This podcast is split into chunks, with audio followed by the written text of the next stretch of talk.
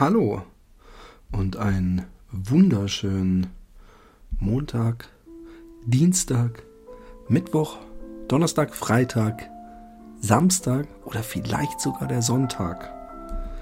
Äh, morgen, Mittag oder Abend. Mein Name ist Philipp Jordan und hier ist Philipp Jordan ungeschnitten. Als ob man bei mir viel schneiden müsste. Und ähm, es gibt bestimmt Leute, die jetzt erwarten, dass dieser Podcast eventuell ganz besonders frivol oder explizit ist, aber ähm, nee, eigentlich habe ich nur auf die Schnelle, ich kann euch da mal einweihen, auch in dieses Cover-Artwork, ich habe äh, Maria, ähm, äh, eine Podcast-Partnerin und Freundin, äh, mit der ich den Themenwechsel-Podcast zusammen mache, gefragt, hey, wie macht man das überhaupt so? Ich will einen Solo-Podcast machen und den hochladen. Und äh, Maria war gleich sehr hilfsbereit und hat gesagt, pass auf, du musst hier und da einen Account anmachen. Und dann hat sie das, hat sie sich für mich eingeloggt äh, auf iTunes und mir das alles gemacht. Und hat gesagt, hast du denn, ich brauche einen Text. Und dann habe ich so, äh, ich bin, bin ein großer Freund äh, von so einer Herangehensweise. Schnell und gut, schnell und schmutzig, fast and dirty. Und ähm, meinte sie, hast du auch ein Logo? Und während sie da so busy war, habe ich dann das Logo schnell zusammengebastelt. Äh, und die Namensfindung war ähnlich. Wie nennen wir das denn? Wie nennen wir das denn? Wie könnte man das denn nennen? Inzwischen würde ich tendieren ohne Punkt und Komma, weil das trifft es vielleicht noch mehr und ähm, ist durchaus eine Herausforderung, zu reden die ganze Zeit, ohne mich selbst zu unterbrechen. Das mache ich übrigens. Ich mache das und ich hasse es. Ähm, ich habe einfach nur ähm, äh, diesen, diese Folgen jetzt, die ersten zwei oder so, habe ich mir nicht ganz angehört, aber doch länger. Und ich kenne das aus anderen Podcasts, dass ich einen Satz anfange und bevor das äh, Prädikat kommt, also das Verb, äh, ich mich selbst mit einem anderen Satz unterbreche. Und ähm, ich weiß nicht, kennt ihr diesen Komiker? Den gab es früher ähm, vielleicht geht, den gibt's natürlich wahrscheinlich noch. Ähm, ich hoffe, er ist nicht gestorben. Der hatte so rötlichen, schimmernd orangene Haare, war aber ein älterer Mann und er hat immer so in so Halbsätzen gesprochen. Und äh, das war eigentlich sein einziger Gag. Aber das war ganz lustig. Also der war irgendwie sympathisch, der Mann. Ähm, ich habe ähm, wieder mal, und ich freue mich da wirklich drüber, ähm, Post bekommen. Und ähm, ich finde es toll ähm, wenn, wenn ihr mir helft, äh, Themen zu finden und, und ähm, äh, oder mich, mich nach Sachen fragt. Äh, ich bin übrigens, ich möchte es nochmal darauf hinweisen, ich bin ja kein äh, ähm, Celebrity ähm, und ich erzähle auch nicht aus meinem Leben, weil ich glaube, dass meine Person an sich so interessant ist, dass ich irgendwelche Geschichten erzählen würde oder dass ich glaube, dass es die Menschheit brennend interessieren würde. Aber mir geht es so, dass ich ähm, Biografien und Autobiografien sehr gerne lese. Und ähm, da ist es sogar egal, ob ich die Person sympathisch oder unsympathisch finde, ähm, ob die überhaupt in, in einem Feld tätig war oder ist, kulturell oder wie auch immer, was mich interessiert. Also es kann echt irgendein Rockmusiker sein, ähm, dessen Musik ich eigentlich gar nicht so feier. Und trotzdem habe ich großen Spaß an ähm, Autobiografien. Ich mag das. Die besten Geschichten schreibt halt doch immer noch das Leben. Und ich weiß nicht, ob das, was ähm, wieder Niklas sich gewünscht hat, war es überhaupt Niklas oder war es jemand anders? Ich glaube, es war jemand anders, ich weiß es nicht. Ähm, ob, ob das die beste Geschichte ist, die mein Leben schrieb denn er fragte, ob ich nicht über meine Krebserkrankung sprechen kann. Und ähm, ich möchte hier einen kleinen Disclaimer vorausschicken. Äh, ich, ich, ähm, ich gehe damit einerseits nicht hausieren, andererseits ähm, verschweige ich das nie. Aber ich will nie den Eindruck erwecken, als ob ich dafür in irgendeiner Weise Mitleid verdient hätte. Ähm, das wird auch im Zuge der Geschichte, äh, die ich jetzt erzählen werde, deutlich. Und ähm, ich hab's ja nicht mehr. Aber ich find's immer komisch, wenn ich das nicht erwähne. Wenn es aber. Also ich kann manchmal kann man nicht drum rumreden. Zum Beispiel eine der großen Highlights meiner Krebserkrankung war, dass ich keine zentrale Klassenarbeit schreiben musste. Ich glaube, das gibt's schon lange nicht mehr. Aber früher, zu meiner Zeit, damit ähm, das Bildungsniveau in Deutschland, oder war das Landes, auf Landesebene, ich weiß es nicht, also auf Bundeslandesebene, gab es die zentralen Klassenarbeiten. Und das waren Arbeiten, die man in der zehnten Klasse der Gymnasialschulen schreiben musste, die in allen Schulen gleich waren. Und ich meine eben jetzt, wo ich drüber nachdenke, wahrscheinlich ist das eine Bundeslandssache. Und ähm, die musste ich nicht mitschreiben. Wuhu! Ähm, ja, das war das und etwas anderes, wofür ich mich ein bisschen schäme im Nachhinein, waren die beiden Bonuspunkte. Aber ich äh, will mit euch mal zurückspulen in eine Zeit, ähm, ich müsste 16 oder 17 gewesen sein. Das kann ja mal jemand ausrechnen. Ähm, äh, wann, ähm, ich bin 1974 geboren, im Oktober, wurde normal eingeschult und bin in der achten, was in der achten Klasse oder was in der neunten? Ich glaube, ich bin in der achten sitzen geblieben. Wegen Skateboardfahrens, sage ich immer. So war es auch eigentlich ein bisschen. Ich bin nur Skateboard gefahren und äh, habe nicht genügend gelernt und habe Latein und Mathe und Biologie und uh, was war die Schule eine Last? Schule war echt eine Last. Also ich bin zwar gerne hingegangen, ich habe keine Angst gehabt. Das finde ich noch schlimmer, die Kinder, die Angst haben, in die Schule zu gehen, weil die, die Mitschüler oder auch die Lehrer oder so zu so einer ähm, zu, zu einem großen Ding werden in ihrem Leben, so einer, so einer schwarzen Wolke, dass sie lieber zu Hause bleiben würden, die krank spielen. Ich, ich war immer anwesend. Ich war auch immer, ich habe auch sehr selten geschwänzt.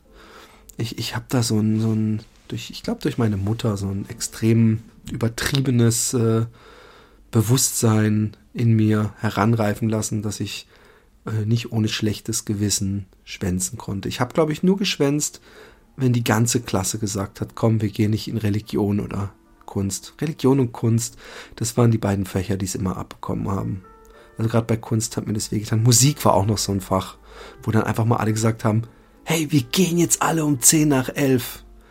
Das war nach der zweiten oder kurz vor der zweiten großen Pause bei uns. Und dann waren einfach alle, alle gegangen. Und äh, dann gab es für den Lehrer verschiedene Möglichkeiten. Und ich glaube, manchmal ist einfach gar nichts passiert. Das war, wenn die Lehrer wahrscheinlich schon sich selbst aufgegeben hatten. Ähm, naja, ich war wie gesagt 16, 17 und ähm, ich hatte schon jahrelang, war mein linker Hoden sehr groß. Also ich kann auch gar nicht genau festmachen, wann mein linker Hoden deutlich größer war als mein rechter Hoden. Oder war es mein rechter Hoden?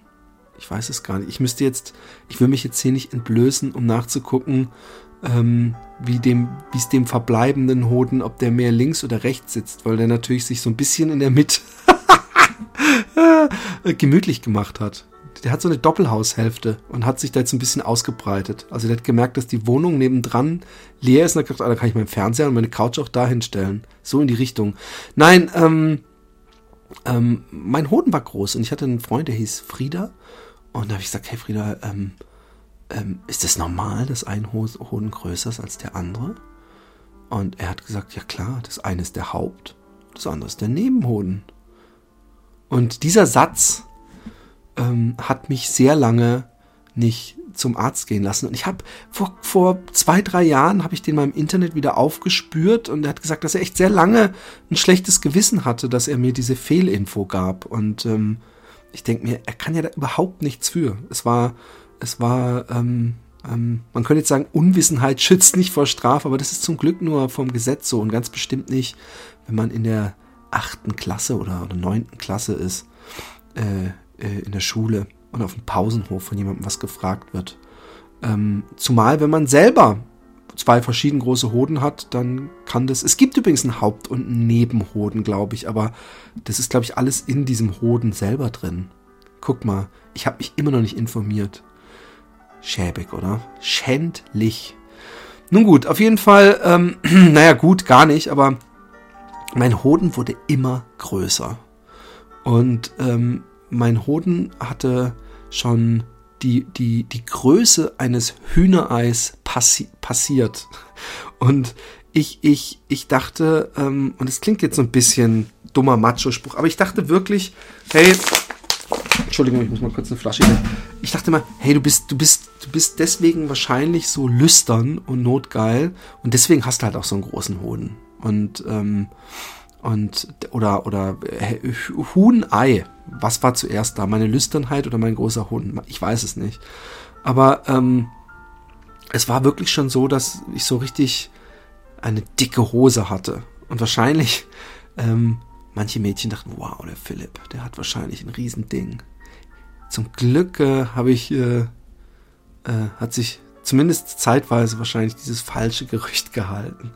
Aber ähm, ich weiß, dass ich auf dem Internat war und mein Hoden so ein bisschen zwischen Tennisball und Hühnerei war. Mehr Richtung Tennisball vom, vom Durchmesser an der dicksten Dings.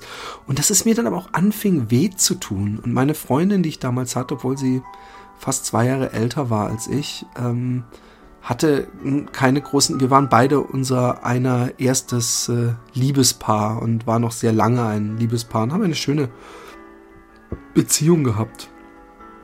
Und ähm, und ich habe irgendwann gesagt, ich habe Schmerzen. Und irgendwie komischerweise, obwohl meine Eltern total offen waren und locker und, und äh, wir hatten im Keller eine Sauna und da saß ich auch mit meinem Vater drin und äh, da gab es nie irgendwie ähm, äh, Scham oder sowas. Also meine Eltern waren auch immer vor uns nackt, aber trotzdem habe ich irgendwie mich nicht getraut, zu meinen Eltern zu gehen und sagen, ich glaube, irgendwas ist mit meinem Hoden nicht okay. Und äh, zum Glück hat meine Freundin damals mich dazu überredet, zum Urologen zu gehen. Und ich weiß noch, dass ich wirklich Panik hatte, weil man sieht ja bei einem Schild, wo dann Dr. Schmidt oder sowas, ich weiß nicht mehr, hieß der sogar Schmidt vielleicht oder Pfeiffer? Ähm, da weiß man ja nicht, ist das eine Frau Doktor oder ein Herr Doktor. Und ich hatte diese große Angst, diese lächerliche große Angst, dass es ja sein könnte, wenn Frau Dr. Schmidt meinen Hodensack untersucht und damit aus Versehen zärtlich meinen Penis streift, dass ich eine Erektion bekommen könnte. Ähm, dabei ist eigentlich leider eher das Gegenteil der Fall, dass man bei solchen Untersuchungen eher eine, ich sag mal, schlechte Figur macht. Aber ähm, dass, dass sich praktisch die Schnecke aus Angst ins Schneckenhäuschen zurückzieht. Auf jeden Fall, ähm, Herr Pfeiffer oder Schmidt war ein, ein sehr, sehr alter Mann. Also eigentlich so ein, so, so vom Look her war er wie Dr. Best. Kennt ihr Dr. Best? Gibt's den noch? Ich weiß ja nicht, was in Deutschland für Werbung laufen, aber so ein, so ein, so ein vertrauenserweckender, alter Mann mit äh, weißem Schnurrbart und schütterem, ähm, Albert Einstein-mäßigem Haar.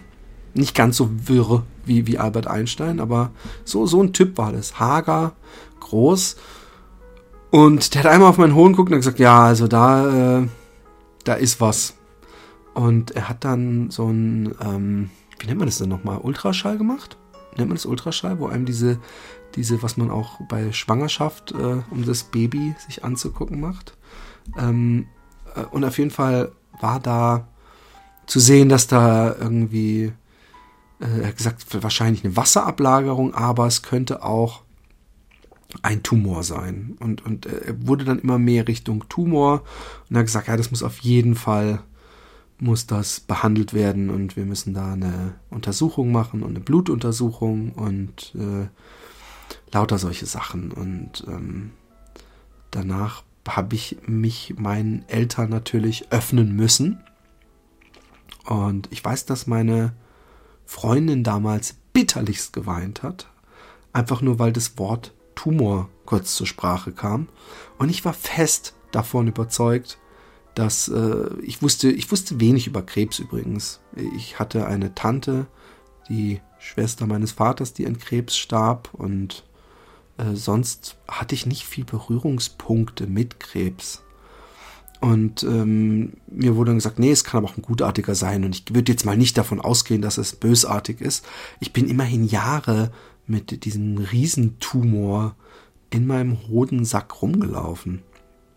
Und ähm, ja, dann kam ähm, kam ich nach Hause und meine Mutter war natürlich besorgt und äh, dann bin ich praktisch in so eine äh, in so ein Trajekt äh, gegangen äh, von verschiedenen Untersuchungen und ähm, dann hieß es, ja, es ist auf jeden Fall ein Tumor. Aber ob der gutartig oder bösartig ist, ich weiß nicht, ob man das inzwischen kann. Das kann, glaube ich, erst der Onkologe. Ich habe die ganzen Begriffe vergessen. Aber ich glaube, der Onkologe kann das untersuchen am Fleisch sozusagen, was einem daraus geschnitten wird oder wie auch immer. Aber dann bin ich nach Pforzheim, ähm, das äh, trostloseste Städtchen in Deutschland vielleicht. Nee, so trostlos ist es gar nicht. Ich war da auf vielen coolen Hip-Hop-Jams, als ich jung war. Und hatte da auch so ein paar Hip-Hop-Homies. Aber es ist jetzt nicht. Äh, äh, ein Freund von mir würde sagen, der will es nicht tot über dem Zaun hängen. Aber ähm, ich bin dann äh, nach Pforzheim gekommen und ich glaube, der behandelnde Arzt hieß Dr. Völterer. Also es hatte irgendwie eine, eine, eine Familiarität mit Folter. Irgendwie hat es nach Folter geklungen. Und ich weiß noch, dass der mir eine Spritze gegeben hat und dass der mir die so richtig mit Schmackes reingehauen hat. Und da war er mir schon unsympathisch. Und der sollte die Operation machen und den Hoden rausnehmen. Und es wurde komischerweise über einen Leistenschnitt gemacht. Ähm, das heißt so über dem Bein, so, so zwischen Bein und, und Penis so schräg. Viele Leute, die, die, früher hat man, glaube ich, so den Blinddarm auch entfernt.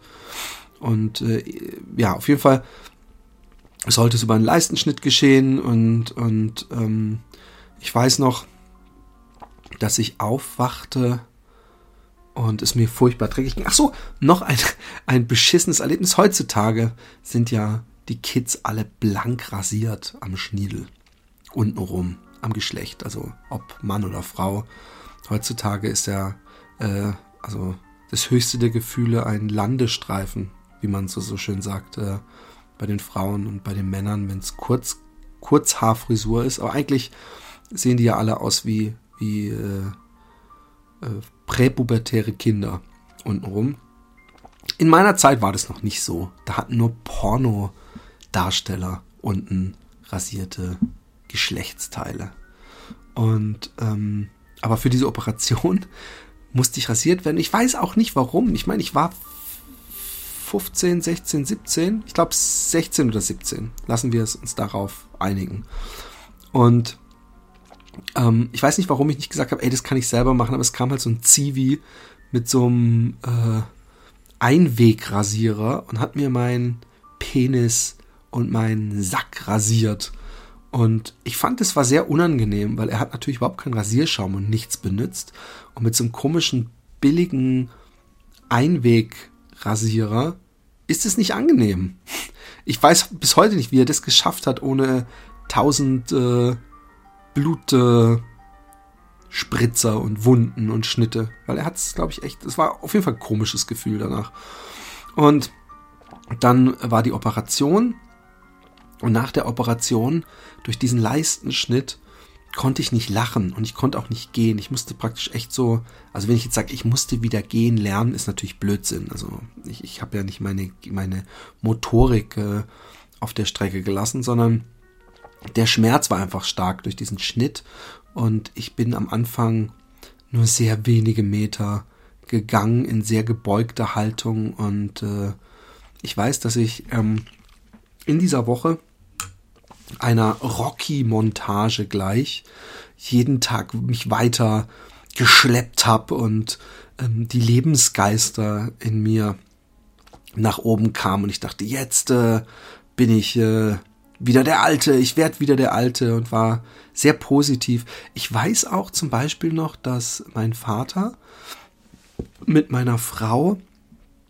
äh, mit meiner Freundin ähm, ähm, mich besuchte und er hat mir, sag mal, gab es eine Zeitschrift, die Kowalski hieß? Das äh, muss ich doch direkt mal. Ähm, Kowalski äh, Magazin, gab's sowas? Ja, das gab's. Genau, Kowalski. Die haben mir eine Ausgabe Kowalski gebracht Und in dieser Kowalski ähm, waren sechs Stellungen von Walter Mörs mit dem kleinen Arschloch gezeichnet. Und ich weiß, dass immer, wenn ich lachen musste, es so wehgetan hat, dass ich auch wieder weinen musste. Und ähm, dass ich einmal in dieses Heft gucke und da war irgend so eine bescheuerte Stellung mit irgendeinem so Indianer. Und ich musste so lachen und weinen und lachen und weinen und meine Freundin und mein Vater, äh, naja, ihr kennt es vielleicht, wenn man nicht lachen darf. Auf gar keinen Fall. Du darfst nicht lachen. Und dann hast du vorher irgendwas Lustiges gesehen. Es war unmöglich. Die sind mehrfach rausgegangen und kamen wieder rein und haben versucht, Pokerface zu machen. Und dann geht's natürlich nicht. Dann kommt irgendwann diese und ich so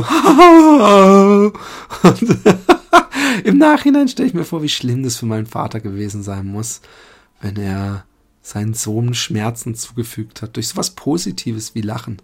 Und äh, ähm, ja, es war auf jeden Fall komisch. Und ich war in einem, ähm, in einem guten Spirit. Die, die, die Schwestern, die wirklich noch Schwestern waren, also so Nonnen. Nonnen, waren das Nonnen?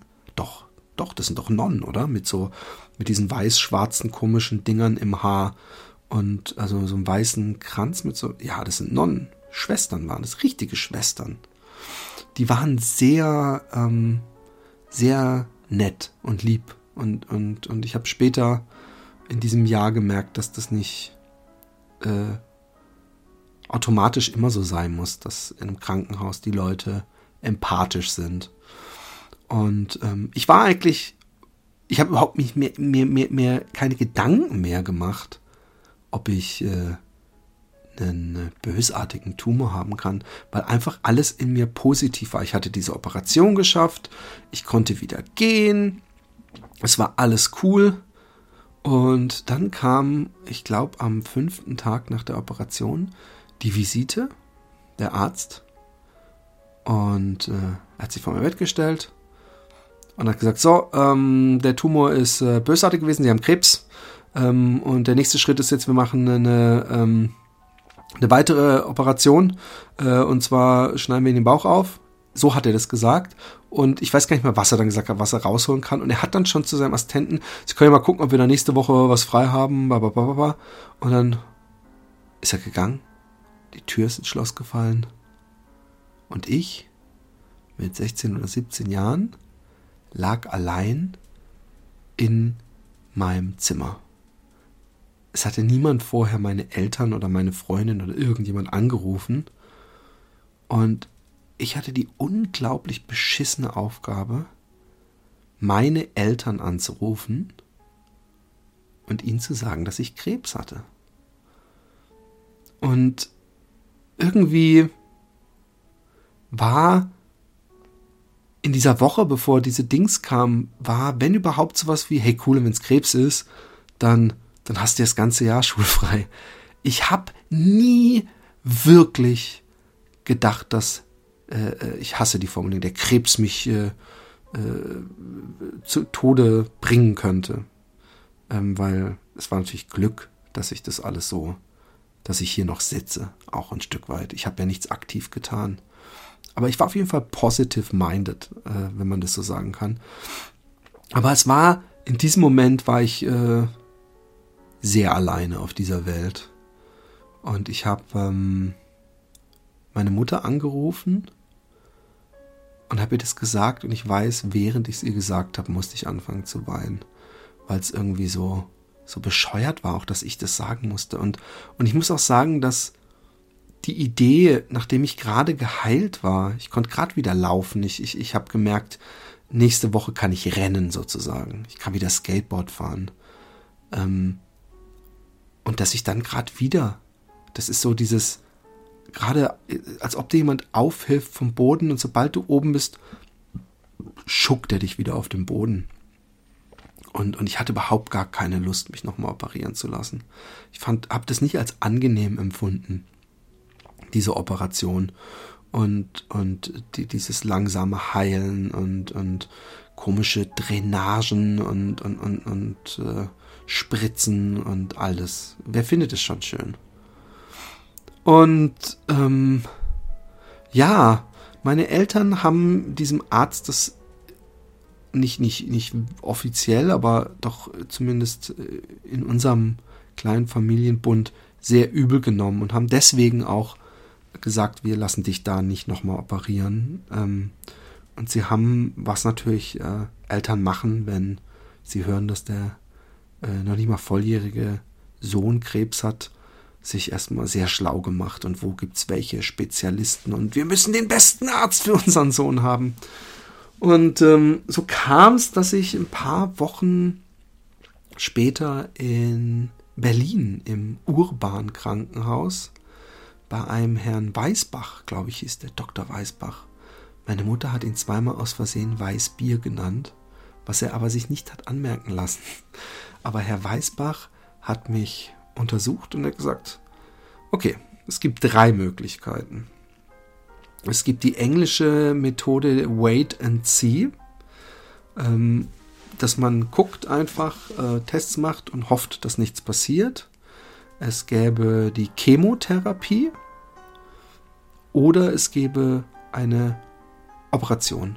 Und die Operation hieß, glaube ich, die. Sch ich habe leider nicht mehr den ganzen Titel. Es war ein geiler Titel. Ich habe ihn mir gemerkt. Die schnell schnittgesteuerte, entmodifizierte Lymphdrüsenanektomie. Und äh, was wurde da gemacht? Es wurde der Bauch aufgeschnitten. Und zwar von direkt da unter dem, wo die Rippen auseinandergehen, bis ganz runter. Mit so einem kleinen Schwenker um den Bauchnabel rum. Und ähm, und dann nimmt man eigentlich alles, was so im Weg ist, äh, zwischen der Öffnung und dem Rückgrat, sprich die gesamten Gedärme und so ein Scheiß nimmt man zur Seite.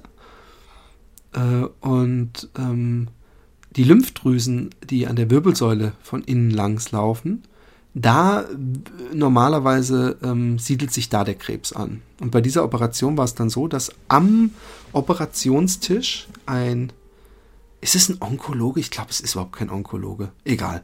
Dass da ein Arzt äh, ähm, sitzt und äh, sie diese Lymphdrüsen, es gibt wohl sehr viele, an allen möglichen Stellen abschnibbeln, abklemmen und direkt an der Operat am Operationstisch die untersucht werden, ob da äh, äh, Tumorbefall ist.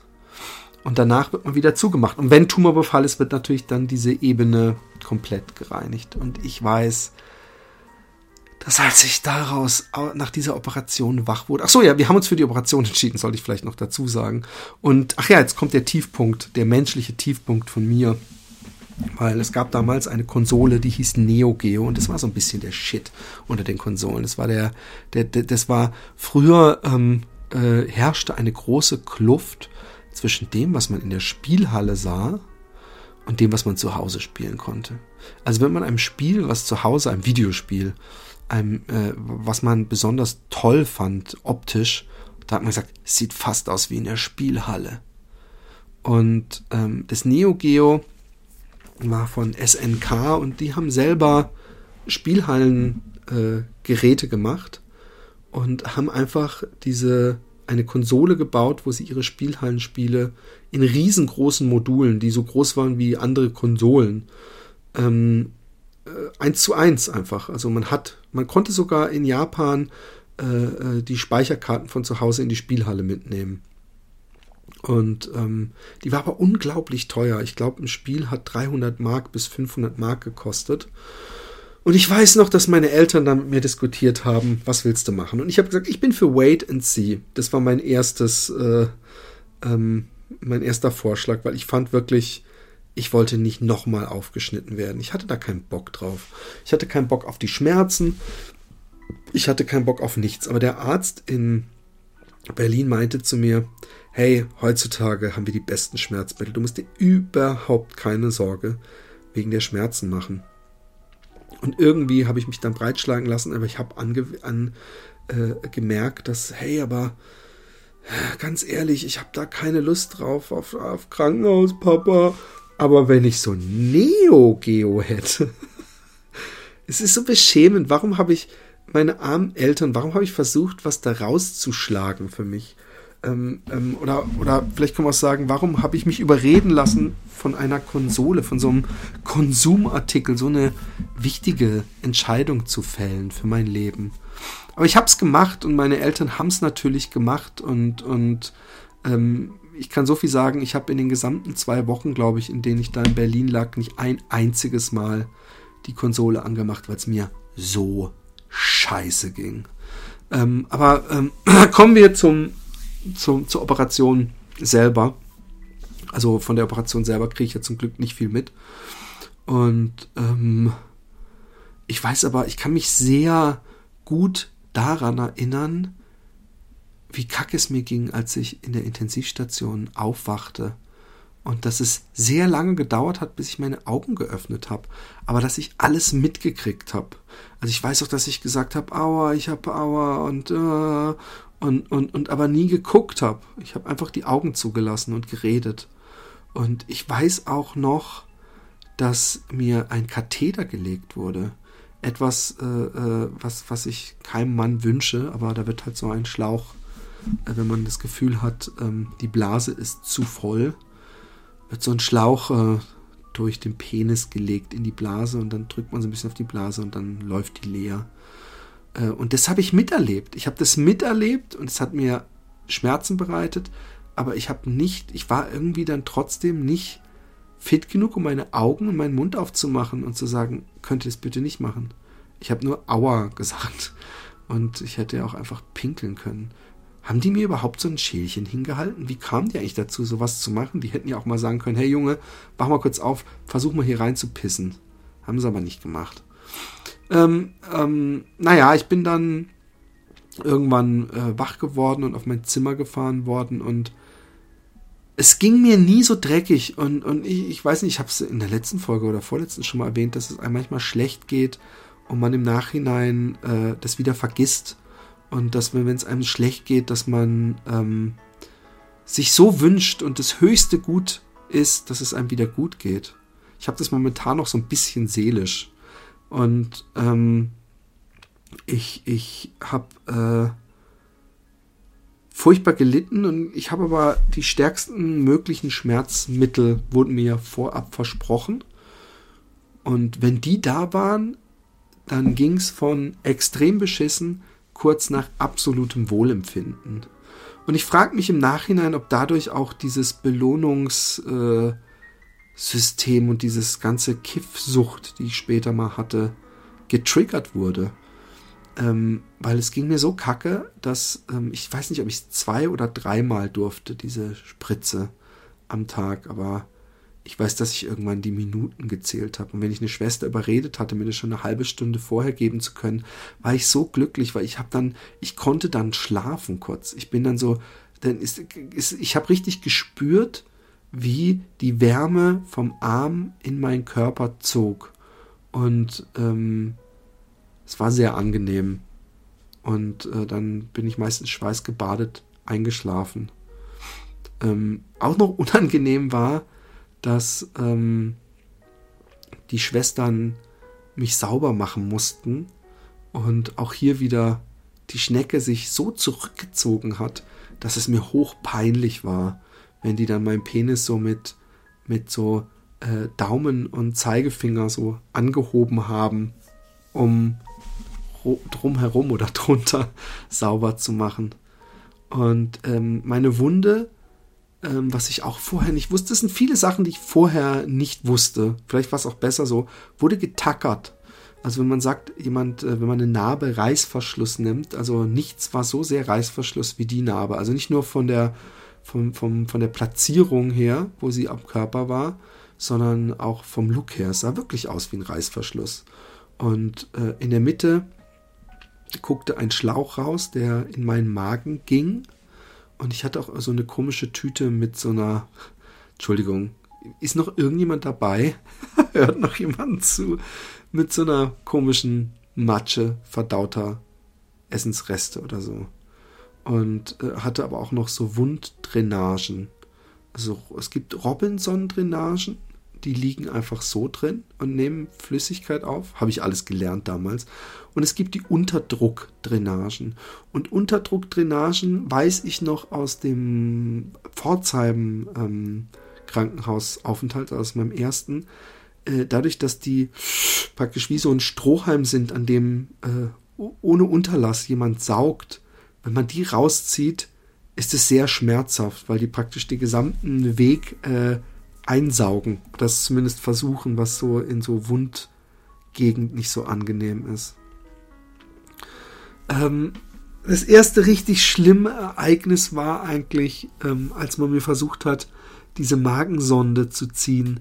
Ich fand es schon wieso schon komisch, dass man irgendeinen Mechanismus in meinem Magen ein Loch so reingemacht hat, dass man einen Schlauch rausziehen konnte und nicht die ganze Soße in meinen Bauch gelaufen ist.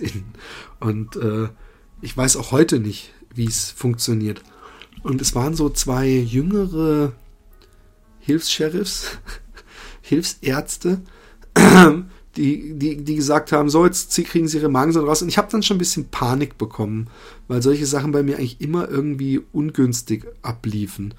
Und ähm, die haben gezogen und gezogen und gezogen und ich habe nur noch geschrien und und äh, die Typen haben die die der Schweiß ist ihnen von der Stirn getropft und ich hatte wirklich ein Zelt auf dem ein, ein Zelt aus Haut auf der Brust, weil sie gezogen haben, gezogen, die haben das Ding nicht rausbekommen. Und irgendwann haben sie es dann rausbekommen. Und während sie es rausgezogen, es hat irgendwann wie so ein Klatsch gemacht. Und dann hat auf einmal dieses, diese Magensonde, dieser Schlauch nachgegeben. Und in dem Moment habe ich, obwohl ich auf dem Rücken lag, so einen Schwall nach oben äh, mich übergeben. Und die beiden haben dann auch danach gesagt, dass das eigentlich mehr eine Operation war als äh, so ein kleines äh, Ding, was man mal eben so äh, nebenher macht. Oh Mann, ich habe übrigens einen Mann kennengelernt, einen älteren, ich glaube, er war Jugoslawe, bei dem wurde, ach nee, Russe war er, bei dem wurde auch Krebs festgestellt und ähm, bei ihm war es aber ähnlich auch so abgelaufen wie bei mir, also gut. Aber er hat mir erzählt, oh, und dann, ich meine, ich war 16 oder 17 und er hat mir erzählt, dass er erstmal, als er gehört hat, dass er Krebs hatte, ist er erstmal äh, in den Puff gegangen und hat gevögelt wie nichts Gutes. Und er hat auch äh, mir gesagt, dass er seine Frau, ähm, als er sie kennengelernt hat, an demselben Tag geheiratet hat. Also, dass er gesagt hat, hey, wir zwei passen doch super zusammen, lass uns heiraten. Und dass sie das gemacht haben, was ich damals schon für eine sehr doofe Idee hielt. Aber ähm, das nur am Rande. Ich habe auch noch, ich weiß noch, dass ich vor dem Urban-Krankenhaus, irgendwann konnte ich ja raus, irgendwann konnte ich so, so gehen mit. Und ich hatte übrigens immer diese, diese Magen-Einkaufstasche äh, dabei. Und das, das draußen fand ich sehr faszinierend. War ein Typ in Handschellen, der von zwei Cops begleitet wurde, ähm, der da eine geraucht hat. Also auch Mörder und Verbrecher werden im Krankenhaus behandelt. Und ich habe einen anderen Typen kennengelernt, der abgestochen wurde. Der hat in die Milz und noch woanders hin ein Messer bekommen. Tja, das hat mein kleines 17-jähriges äh, Hirn schwer beeindruckt. Vor allem, wenn es einem so schlecht geht, wenn es einem so richtig scheiße geht, dann äh, findet man Gewalt noch sinnloser, als man sie sowieso findet. Und ich habe Gewalt schon so immer schon so richtig scheiße gefunden. Auf jeden Fall, ähm, ja, ich, ich, ich, äh, ich weiß noch, dass man, bevor man aus dem Krankenhaus muss, ich, man, ich musste dann immer im Rollstuhl rumgefahren werden. Ich glaube, das hatte versicherungstechnische Gründe. Äh, wurde noch so ein Röntgenfoto für mir gemacht und da habe ich auch erst erfahren, dass, äh, dass ich das sah aus wie, als hätte man eine Stabheuschreckenkolonie fotografiert unter Schwarzlicht, weil lauter kleine Striche in meinem Brustkorb waren. Und es waren diese Klammern, mit denen die äh, Lymphdrüsen, die sie da so schnell schnittgesteuert abgesäbelt haben abgeklemmt wurden. Ähm, man hat herausgefunden übrigens, dass nirgendwo der Krebs sich äh, niedergelassen hat. Ähm, was für mich so ein bisschen damals war wie, na toll, den ganzen Scheiß umsonst. Für nix. Und ähm, ich muss sagen, dass ich, ähm, dass meine Freundin damals hatte mir für Berlin eine Kassette gemacht wo, glaube ich, drei oder viermal hintereinander von Queen Show must go on drauf war. Und ähm, sie tut mir im Nachhinein, war sie mit, mit dieser ganzen Situation wahrscheinlich schwer überfordert. Sie hat auch in den zwei Wochen in Berlin mich nicht besucht, aber ich glaube, sie hatte auch Abi in der Zeit. Und ähm, sie war, äh, äh, äh ich kann mir nur, nur ahnen, wie, wie schlimm das für sie war. Und ich habe natürlich nur auf mich geguckt und ich fand es damals ein bisschen seltsam. Was heißt die Show must go on? Ich bin doch, äh, ich bin doch nicht äh, äh, äh dem Tod geweiht. Ich, ich hab, hab, bin doch nicht unter Lebensgefahr und äh, fand es ein bisschen lächerlich, dieses Show must go on. Aber ich habe ähm, ich, ich äh, habe nie an den Tod gedacht und ich habe auch nie daran gezweifelt, dass ich das überleben werde. Und äh, es hat mich deswegen auch ein bisschen schockiert, als Boris, ein guter Freund von mir, erzählte, dass ein anderer Freund damals äh, denselben Krebs hatte wie ich. Und ich hatte übrigens so ein Teratom. Das ist so ein, so ein, ich weiß nicht was für eine Art, aber es war irgendwie so mit der krasseste Tumor, den man haben konnte, der auch, was ich total seltsam finde, Zähne, Knochen und Haare bilden kann. Das klingt wie so ein kleines Monster, aber ich kann euch versichern, dass in meinem Sack ich keine Zähne oder Knochen gefühlt habe. ähm, ähm, es hat sich manchmal, wenn ich mir an die Hose gegriffen habe, hat sich angefühlt, als wäre da irgendwo ein Knochen, aber das war was anderes. Nein. Dieser Podcast bleibt sauber, Kinder. Ich mache jetzt keine jo solchen Jokes mehr. Ähm, ähm, was noch komisch war, ähm, war, wie Leute damit umgegangen sind. Es gab einen Jungen, ähm, ich bin zu meiner alten Schule, äh, ich war da schon im Internat, ähm, in, in so einer Zwischenzeit zwischen der einen Operation und der anderen war ich zu Hause bei meinen Eltern. Und da habe ich äh, gedacht, ich besuche mal meine alte Klasse. Und da war ich in der großen Pause und da kam einer, mit dem ich eigentlich nicht so gut befreundet war, aber den kannte ich halt. Und er gesagt, hey, was machst du hier? Und ich habe gesagt, ja, ich, äh, ich bin krank. Und er so, krank, siehst aber nicht krank aus. Und ich so, doch, ja, ich bin, bin echt, das, bin krank. Und er so, ja, was hast du denn? Und ich sag, ja, Krebs. Und er so, hahaha. Und wo? Und ich so, Hodenkrebs. Er so, ja, sehr witzig. Und ist weggegangen. Und ähm, ich gehe davon aus, dass man ihm im Nachhinein gesagt hat, hey, der hat wirklich Hodenkrebs. Weil anders kann ich es mir nicht erklären, dass derjenige mich danach nicht mehr gegrüßt hat. Ich fand es seltsam, dass er praktisch mich für seinen Joke bestraft hat. Dabei finde ich es doch völlig naheliegend. Ich, ich nehme das dem doch nicht übel. Das ist ja auch seltsam, Hodenkrebs. Und wenn dann jemand, der sowieso oft rumjoked wie ich, das sagt, dann, dann hätte ich es nie als was Bescheuertes oder Unmoralisches empfunden, wenn es erstmal jemand in Frage stellt. Sowieso habe ich gemerkt, dass ähm, Leute so einen komischen Abstand äh, hatten oder Probleme hatten, darüber zu sprechen. Und ich glaube, ich kenne das von mir heutzutage in Verbindung mit dem Tod zum Beispiel. Wenn jemand äh, seine bessere Hälfte oder seine Eltern verloren hat, dann tue ich mich auch immer schwer, der Person das so zu sagen. Und, und ich hoffe, die, die Leute, die in dieser Situation sind, ähm, teilen ihre Freunde nicht danach ein, wie gut die selber damit umgehen können. Weil ähm, es gehört auch irgendwie sehr viel Mut dazu zu sagen, hey, du kannst immer bei, zu mir kommen. Oft ist es bei mir so, dass ich denke, jetzt mach dich nicht so wichtig selber. Der hat doch seine Leute und, und, und wahrscheinlich denken das sehr viele. Und, und es ist so ein, so ein unangenehmes Thema, solche Krankheiten, so, so schwere und, und der Tod, dass das, äh, glaube ich, diese Isolation praktisch, die gesellschaftliche, die man so ein bisschen erfährt, nochmal eine genauso schlimme Bestrafung wie das Schicksal, das einen ereilt hat, ist. Ich persönlich ähm, ähm, ich hat, hatte, der, derjenige, der mir das Thema vorgestellt hat, ja, hat spastische Lähmungen. Und wir haben in einem anderen Podcast ähm, nicht uns über Behinderte lustig gemacht, aber auf jeden Fall auch Jokes gemacht, die Behinderung mit einbezogen haben.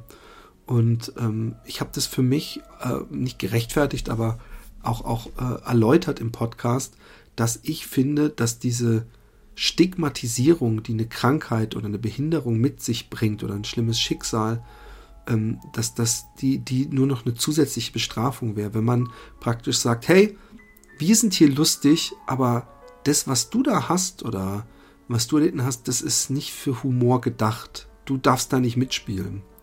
Ähm, ähm, wir geben dir so eine Sonderrolle. Und ähm, derjenige hat äh, mich bestärkt und hat gesagt, sehr gut, mach bitte weiter Jokes. Worauf ich gesagt habe, ja, du Spasti. Was natürlich nicht mal ein guter Joke war, einfach nur ziemlich plump.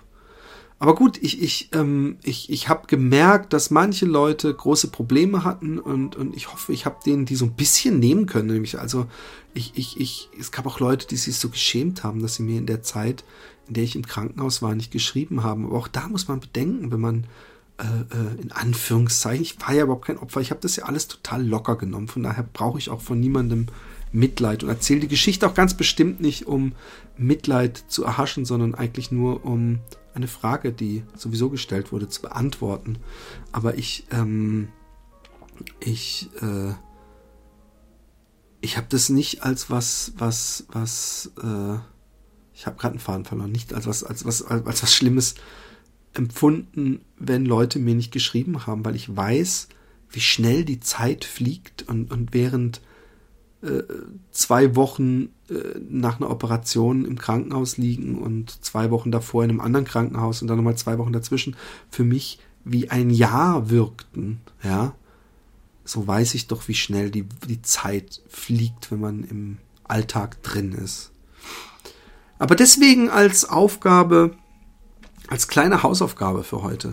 Ich bin ja ein strenger Lehrer und habe immer kleine Hausaufgaben und ähm, mich würde es total interessieren, wenn Leute von euch ähm, Lust haben, so eine ähm, Hausaufgabe zu machen ähm, und die machen, ähm, wie die abläuft. Wie war das mit dem High Five an den wildfremden Menschen? Beschreibt mal, wie, wie, wie lange habt ihr gebraucht, bevor ihr, als jemand entgegenlief, dann wirklich die Hand gehoben habt und gesagt habt, High Five! Und, und ähm, ich kann mir eigentlich kaum vorstellen, dass niemand, dass, dass es jemand gibt, der das nicht macht. Also wenn jemand das Prinzip High Five kennt, ähm, ähm, und äh, ich glaube schon allein aus Reflex würde ich es machen. Egal wer das ist. Es sei denn, ich hätte das Gefühl, ich würde mich in irgendeiner Weise bedroht fühlen. Ich hätte das Gefühl, der hat sich vorher irgendwie hat der mit Absicht in Scheiße gelangt oder es, es, es wirkt so wie eine Verarsche oder sowas. Aber wenn jemand mich freundlich und ehrlich anlächelt und sagt High Five, warum sollte ich da nicht auch High Five geben? Und heute als Aufgabe, ähm, kennt ihr jemanden, der kürzlich einen Menschen verloren hat? Oder eine, schlimmes, eine schlimme Krankheit hatte oder jemanden begleiten musste in den Tod oder ähnliches, dann ähm, ruft ihn doch an oder sie und ähm, sagt, äh, ihr wolltet mal wissen, wie es der Person geht und äh, dass ihr irgendwie nicht wusstet, wie ihr damit umgehen solltet. Und glaubt mir, ähm, vielleicht äh, ist es genau das, was derjenige hören will. Ich glaube, niemand wird dann sagen, ja, du Arsch, mir doch scheißegal, ob du damit Probleme hast, du hast gefälligst anzurufen. Das glaube ich nicht. Ähm, in diesem Sinne, ich hoffe, ich habe euch nicht gelangweilt. Ich habe wirklich nur eine Frage beantwortet und ähm, ich möchte nochmal erwähnen, dass ich äh, die Sache extrem gut weggesteckt habe, äh, wahrscheinlich mehr gedacht habe, yeah, ich muss ein halbes Jahr fast nicht in die Schule, als dass ich gedacht habe, oh mein Gott, ich sterbe. Das habe ich nicht, nicht ein einziges Mal gedacht. Und ähm, ich weiß noch, wie mich ein Lehrer auf dem Birkelhof, als ich zwischen den beiden Operationen da war, äh, dem Internat, der hat gar nicht lang nachgedacht, der ist auf mich zu ähm, gegangen und hat mich innig umarmt. Und natürlich ist einem das als, als, als Schüler sehr unangenehm. Nein, nicht sehr unangenehm, überhaupt nicht. Es ist ein bisschen peinlich, man weiß nicht, wie man reagieren sollte. Es ist so dieses auch, ich habe dieses, ich habe doch gar nichts gemacht oder mir, mir es nicht so schlecht. Und ich fand es aber eine große Geste. Und ähm, von dem Henning, so heißt er. Ich will den Nachnamen nicht sagen. Ich weiß nicht, ob der mit diesem Schand des Internets ähm, ver, äh, in Verbindung gebracht werden möchte. Es hat auf jeden Fall mir, fand ich das eine tolle Geste und, und, und so eine Geste vergisst man nicht. Und ähm, man vergisst vieles nicht. Man vergisst auch die Leute nicht, die einem geholfen haben. In Berlin war, ähm, ähm, mir ging es am Anfang, ich konnte wegen diesen ganzen Schläuchen, die in mir waren und sowieso, weil es mir so scheiße ging, konnte ich nur auf dem Rücken liegen. Und ähm, ich hatte tierische Rückenschmerzen. Es war wirklich schrecklich. Und ähm, Äh, ich durfte deswegen, wurde mir gesagt, dass es gut ist, wenn ich mich irgendwie ein oder zweimal am Tag von den Schwestern mit so einem, ich weiß nicht, ob es Franz Brandwein oder sowas ist, den Rücken einschmieren lasse, dass das so ein bisschen hilft. Ähm, zur Durchblutung oder so.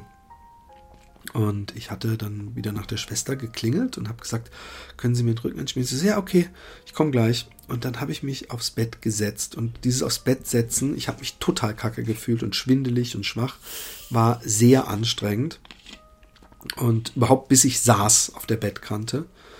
Und äh, dann saß ich da mit, äh, und habe mir dieses komische Kleid, was ich da anhatte, halb ausgezogen. Und dann saß ich da weiter und weiter. Und ich glaube, ich saß 20 Minuten oder eine halbe Stunde und fing schon so ein bisschen an zu zittern und habe ich sie nochmal angefunkt. Und dann kam sie rein und hat mich so zur Sau gemacht. Wer glaubst du, wer du bist? Äh, hier sind Leute, die liegen halb im Sterben und du klingelst wegen so einer Scheiße, äh, mir reicht's und, und, und sowas. Und da ist sie gegangen und ich saß da und habe bitterlichst geweint. Man ist, wenn man krank ist, im Krankenhaus ist man doch sehr angreifbar und schwach und abhängig von anderen. Und wenn man abhängig von anderen ist, dann äh, gibt einem das irgendwie eine komische Schwächeposition.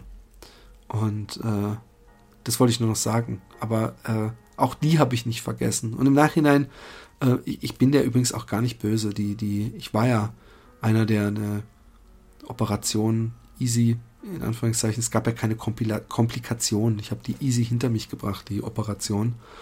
Und äh, eigentlich äh, Blödsinn, äh, dass ich da, ich hätte einfach warten sollen. Aber ich habe wirklich ehrlich, hundertprozentig, my honest truth, ich schwöre, mit der Hand auf der Bibel, an die ich nicht glaube.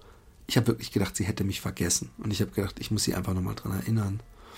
Und, äh, aber die Schwestern in Pforzheim, die werden immer in meinem Herzen bleiben, weil die haben mich so gut versorgt.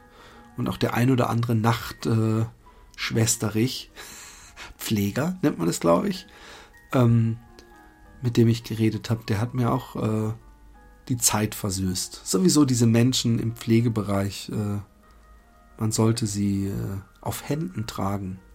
Es sind die besten Menschen. Nicht alle, aber sie sind so wertvoll für diese Gesellschaft.